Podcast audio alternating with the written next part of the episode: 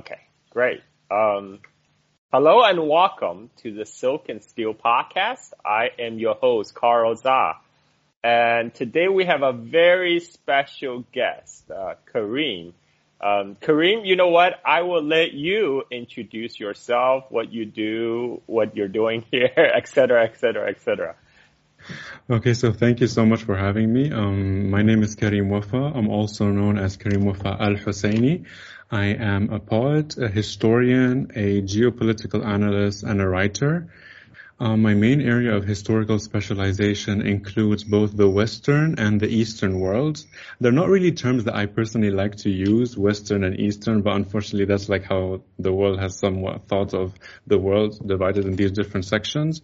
Concerning the Western sphere, I mainly focus on African American history and Black American history. That's always been my main area of passion and specialization. Concerning the Eastern world, or my part of the world, I focus on the history of the Middle Middle East, South Asia, East Africa, and basically anything in the Indian Ocean. So from East Africa to Southern Arabia to Southeast Asia, and basically what we're going to talk about today, which is the Mar- Maritime Silk Road, essentially. And I also do a lot of um, poetry that I mix with Arabic linguistics and Arabic literature, and I tend to um, promote it in terms of an easy form of poetry for the modern reader on my social media. So I tend to mix both my academic, historical, and geopolitical side with my artistic side across my different platforms, basically. That that that is amazing. So I, I suppose you are here to talk to us about the eastern half of the world, um, yeah. specifically the Indian Basin, Indian Ocean Basin trade. Uh, this is a most people may not know about this, but this for thousands of years, this is one of the most important sea lanes that's linking the important civilization in the world. Uh, you know, you got the you got the uh, India, China, and then you have the the Arabic world, the, the Arabic Muslim world, um, and Africa on one side, and and you know up till like I say up to the so-called Great Discovery era when the Portuguese intrude into the uh, Indian Ocean basin. This, this, this trade has been going on uninterrupted. But you know, you are the expert, so I will let you give us the talk. Thank you. no, it's gonna, it's gonna be a very casual conversation. Like we can both share. Um, but yeah, okay, so let's get started. Um, um, to be honest, there's just so much to say about this Indian Ocean trade that I really don't even know where to begin because to be honest, as people from the Middle East, as Asian and African people, we have such a very rich history, but unfortunately our history is not given credit. Um, a lot of people don't really study our history. When we talk, when, anytime that I ever am interviewed about the Indian Ocean trade, um, to be honest, I used to be surprised, but now I'm not surprised anymore. But people don't even know anything about it. They don't know you anything. You know what, Karim? That's gonna change because we're here, and and from now on, everybody is gonna learn about the Indian Ocean tra- trade. So. Yeah. Um, for people who, who, you know, may, this might be like some, a strange concept. Uh, the Indian Ocean trade is part of the maritime Silk Road. I mean, you may have heard of, people may have heard about the, you know, Silk Road, but the Silk Road is actually have, it's not one road. There's like many roads. And one of the major component is the maritime Silk Roads that uh, you know, from China, go down through South China Sea, through the Straits of Malacca into the Indian Ocean, where it's getting hooked up to this very important Indian Ocean basin trade. And uh, so I'm very excited. I'm very excited when you first reach out to me on Twitter and when you, when you say you want to talk about it. I'm like, okay, I, I think we have an expert here. So, so let's go. let's go, Kurt. Okay. So basically, one thing which is so interesting is that whenever we talk about the Indian Ocean or about any type of trade that connected the Middle East, Asia, Africa, and all the way to Southeast and East Asia, this is not something new. It has been going on for thousands of years. I mean, even when we talk about the Indian Ocean maritime trade today or the maritime Silk Road, this is something that most people think of from the first millennium up until today. But you even had an older form of trade which was the jade maritime trade that was happening all the way from Taiwan and eastern China all the way into Philippines and Indonesia. And archaeological experts have also found different forms of um, jade and uh, special materials and raw resources in the Philippines and in Indonesia that go all the way back to Taiwan, China, even Japan and Korea. So well, let's let's start. Maybe let's start there because this is something new to me. I, I first this is my first time hearing about the maritime jade trade because you um, I, I know about jade production in Myanmar uh, mm-hmm. so I, I was surprised to hear, you know, the, the, the jade trade goes all the way to South China Sea. So let, let's go, let's go, let's go. Honest, this is something that I discovered also very recently. I mean, I was reading some articles and they were saying about how, I don't remember what dynasty there was at that time in eastern China and towards Taiwan. And apparently there were so many mariners and traders that were exporting jade to areas in the Philippines and in Indonesia and Vietnam. So basically that whole area of Southeast Asia and how that also linked Southeast Asia to so many different kingdoms such as the Srivijaya Empire that was present as the, the dynasties that were present in Indonesia and Bali and Sumatra. So if that shows anything, it essentially shows that Southeast Asia was connected to East Asia by a pre-modern form of trade that goes back thousands of years. And this is even more interesting when we look at how Southeast Asia and East Asia then over the years connected with the Middle East and East Africa as well, such as with one of the Chinese uh, explorers who was Zheng He, who came all the way to East Africa, to Southern Arabia. So that's, we're reaching my part of the world as well, which is so interesting because of the fact that you had at this time the spread of the religion of Islam. And what happened was there were so many different Arab identities that began to arrive in Asia at that time, especially Southeast Asia and East Asia. But out of all of them, the most important ones were the Yemenis and the Omanis. The Yemenis were always very open and very they were explorers by nature, just like the Omanis. So the Oman is usually known to be a country of the Arab Gulf.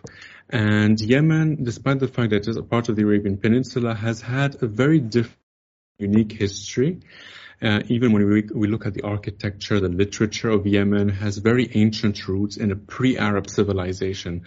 So when we look at the history of the Arab world today, a lot of scientists, historians, archaeologi- archaeologists as well have stated that like the earliest forms of Arab history emerged in Yemen.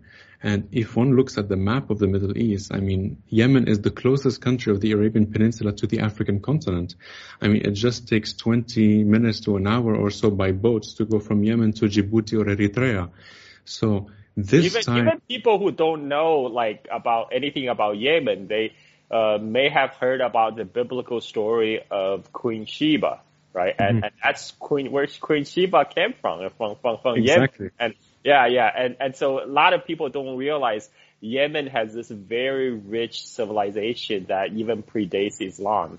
Um, exactly. And uh, sorry, I'm, I'm interrupting. I'm just really getting really no, no, excited no, talking no, it's interesting because I also want to know like what you know about it. So it's like a very interesting dialogue. Yeah. But yeah, I mean, so like in the case of Yemen, it's very interesting because we look at Yemen as like the birthplace of Arab identity, and you did have different Arab tribes that emerged in Yemen, for example. So I know from my grandmother's side of the family, she is Palestinian, but she has her dad's family are originally from south of Yemen on the sea, not very far from where people take boats to go to Somalia and to Djibouti and Eritrea. So this um, history of trade and migration is so embedded in our history, but unfortunately, as we go along in our everyday life, we tend to forget about these things. So, I mean, even within the history of Yemen, not only was it the birthplace of so many different civilizations, empires, dynasties, and cultures, but you had a very unique writing system as well that developed. And so many very proud Yemenis today have even begun um, deciphering this ancient language, this ancient alphabet, and lots of people have started to use that alphabet when it comes to like, you know, um, promoting themselves and their identity. They use the alphabet as well because it's reclaiming your heritage, reclaiming your history. It's something that we see as well in North Africa, and North Africa is a very different conversation, which gets even more confusing for lots of people because of the fact that is it Arab, is it Berber? You know, this this very interesting dilemma. So in the case of Yemen, when they arrived in Southeast Asia, the first Yemenis that essentially began um, diffusing the religion of Islam, they were, lots of them were Sufis. So I don't know if you, you've heard of Sufism. Yes. Most probably, yeah. So what's so interesting about Sufism is that when Sufis went from one place to another, they were very open people in the sense that they were accepting different traditions, different religions, and different spiritualities of different parts of the world, despite the fact that they were very different from Islam. So when we look at just even how Islam became very popular in West Africa, all the way in Senegal and Niger and Nigeria, this part of West Africa, it mixed with different tribal beliefs and cultural elements and customs and traditions that were not Muslim, but they, it was easier for the people to adopt Islam once the Sufis were like, you can keep your tradition, but you can also be a Muslim. So they were like, okay, that's interesting. So that's how so many people began adopting this new faith. And that's how Indonesia began accepting and dabbling into the religion of Islam and today Indonesia being the most populous Muslim country in the world, which is so amazing and so interesting because when you say a Muslim country, people would think that the most populated one or the most popular Muslim country would be Arab, but they're like Southeast Asia, that's very far from the Middle East. And Indonesia has such a rich heritage and very rich culture. And you find this across the different islands, Sumatra, Java, Bali, that essentially mixed between the Hindu element, the Buddhist element, and then in modernity you had the arrival of Islam. I mean, under Buddhism you had the Srivijaya Empire, then with the Muslims and the Sufis that arrived that brought elements from Yemeni and Arab culture. So this trade has, has thrived for centuries, for a very, very long time, and under so many different dynasties that you even find, and this was very interesting for a lot of people when I was discussing this, when the Chinese were migrating and they were trading with the Arabs all the way in the Western Indian Ocean, and the very pillar of trade in the Western Indian Ocean was the island of Zanzibar. Zanzibar essentially became the very pillar of Arab and African identity coming together. And then when the Arabs arrived, Karim, uh, I have to stop you for a second because for a lot of my, many of my audience, it may not be um, us worldly in terms of world geographic. So we have to locate for them where is Zanzibar. You know, they may know Zanzibar is somewhere off the African coast, but they may not know where exactly it is. So Go ahead. okay, so when we looked at the Indian Ocean, this very huge expanse of water, we're looking at on the extreme, on the east, I'm looking at Indonesia, we're looking at Malaysia, and then all the way down, which ties into the Pacific, we have Australia and New Zealand. But then we go to the other side, the other extreme, we have East Africa and the biggest island in East Africa is the island of Madagascar, and which interestingly enough was also controlled by the Arabs for a certain point in time, especially in the north of Madagascar, not in the south. But when we're looking at Zanzibar, Zanzibar is a is an archipelago. It's a combination of different islands, and the main island is the island of Unguja. It is located in East Africa, off of the coast of mainland Tanzania. It used to be um, an independent um, uh, states used to be an independent island. However, over time, as Africa began unfortunately being subjugated to colonialism, to European imperialism, it eventually over time became part of mainland Tanzania. But even though today Zanzibar is part of Tanzania, it has a unique identity, a unique culture, which is why there is a certain part of the population until today in Zanzibar who want to be independent and others don't want to be independent. So there's this diffusion on both sides, you know. But what's so interesting is that Zanzibar has had indigenous African tribes that have been living on the island for thousands of years from the very beginning of time. But the Arabs um, began arriving on the island of Zanzibar. Most people think that that happened very recently, but that is actually a very um, unfortunate misrepresentation because Arabs, South Asians, and even Southeast Asians, especially Indonesians, were trading in East Africa for thousands of years. When we look at the input of Omanis, especially as the main Arab traders in the island of Zanzibar, most people think that that happened during the 15th and 16th centuries. But then when we go back in history, we realize that this input of Arab identity in the Indian Ocean was only renewed. It was essentially a new chapter because that has been going on for such a long time.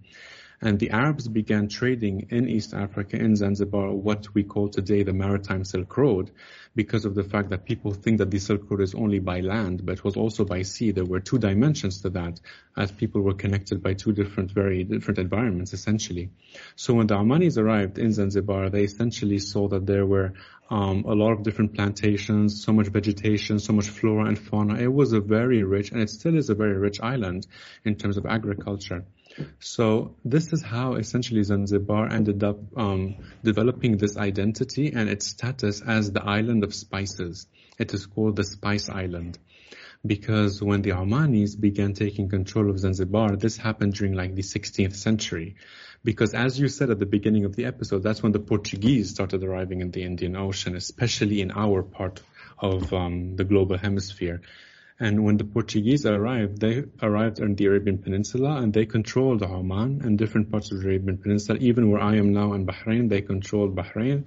Um, we even have a fort which was the Portuguese fort, and the Portuguese did control us for, I'm not sure in Bahrain how many years, but they controlled our part of the Middle East for over one, 200 years, if I'm not mistaken. So there was this influence. However, it was not that um, deep because people never really spoke Portuguese. They never really adopted Portuguese identity. So it was more just political. It was just superficial, but it impacted the history of the region. So essentially when the Portuguese arrived in Oman and they conquered Oman, um, then the Omanis developed this interest to, you know what, let's kick the Portuguese out, but let's not only do this, let's go and follow them where they're going. So what that happened was when the Portuguese were out of the Arabian Peninsula, they went back to East Africa, and the Omanis followed them in East Africa, and they started um, embarking on their naval forces and their boats and their ships, and they were following the Portuguese, and they reached on the coast of East Africa the city of Mombasa in Kenya. They reached Mombasa, they reached Nairobi, um, which is further inland. They reached Dar es Salaam, the island of Zanzibar, and mainly today we are talking about Kenya and Tanzania um, and Zanzibar being next to Tanzania in the south. So this entire area of the coast of Kenya and Tanzania became subjugated to the arrival of the Arabs, but in a new way. So when the Arabs began arriving in East Africa, they ended up bringing Arab culture, they ended up bringing Islam, and when the Arabs arrived, it's interesting, like if we look at the map of the Arabian Peninsula, it's called the Arabian Gulf, it's called the Persian Gulf, depending on what people want to use. I really, it doesn't matter to me. When we look at this part um, of the Middle East, the Persian Gulf or the Arabian Gulf, there is an Arab impact on the west, and in the east, there is the Persian impact. So when the Arabs began arriving in East Africa, they did not arrive alone. They also brought the Persians with them.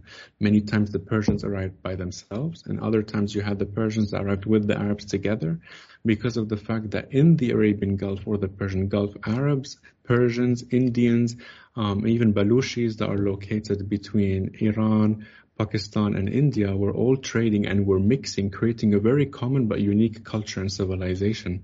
So when these people essentially arrived in East Africa, that culture was already mixed to a certain extent. It had different elements of Arab, Persian, South Asian culture that were all united under Islam. So when they arrived in East Africa, they brought that culture. And you had different languages that were being spoken on the coast of East Africa. And this is why we talk about Swahili. I mean, the word Swahili comes from the Arabic word. It comes from the word, Arabic word Sahel. Sahel means the coast. So when the Arabs were there, they were like, oh, he is a Sahili, he is a Sahili, he comes from the coast. So over time, the African pronunciation pronounced Sahili into Swahili, into Swahili. So that means the people of the coast, the identity of the coast, the people who come from the sea. So that was such an interesting chapter of human history that I feel like we need to give more attention to, which is so interesting because it is a form of pre-modern globalization pre-modern connections between so many different cultures. And that essentially shatters the idea that like the Western world or the West in general has promoted that like as brown and black people outside of Europe, there have been no connections in history. No, we have been trading with each other for thousands of years. In fact, we have created so many identities and mixed cultures for thousands of years that came through maritime trade, like we're talking about today, but that also came about with land-based Silk Roads. So essentially this trade spanned such a very long, lengthy period of time that one recent archaeological discovery even found ancient um, glassware, teacups, and spoons from China in the empire of Great Zimbabwe in South Africa. Because that time uh, the Arabs were arriving in East Africa and when unfortunately, when the Arabs arrived in East Africa at that time, you also had the start, or I'm not going to say the start because it happened already, but an intensification of the slave trade.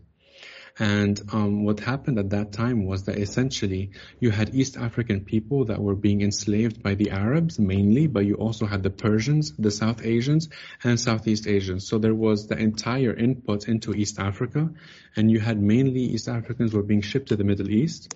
And from the Middle East, those who did not stay in the Middle East were then sent to different parts of um, Anatolia, Turkey, you had um, Persia, you had South Asia, and sometimes they went all the way into Central Asia and North Africa in various directions. So it all depended on the identity of the trader, of the people that were engaged in that trade and their transport. So it was a very mixed chapter of human history. And this is, this also touches on one of the areas of my work as well, because when you see the input of African identity in the Middle East, you also have the creation of different types of traditions and customs. And these traditions include art, music, poetry, dancing, um, literature. And so many of these things in the Middle East today were impacted by this chapter of the Indian Ocean trade and the maritime Silk Road. Unfortunately, although it is not something that is known, but a lot of these different aspects of our culture and our histories can go all the way back into that time of the maritime Silk Road.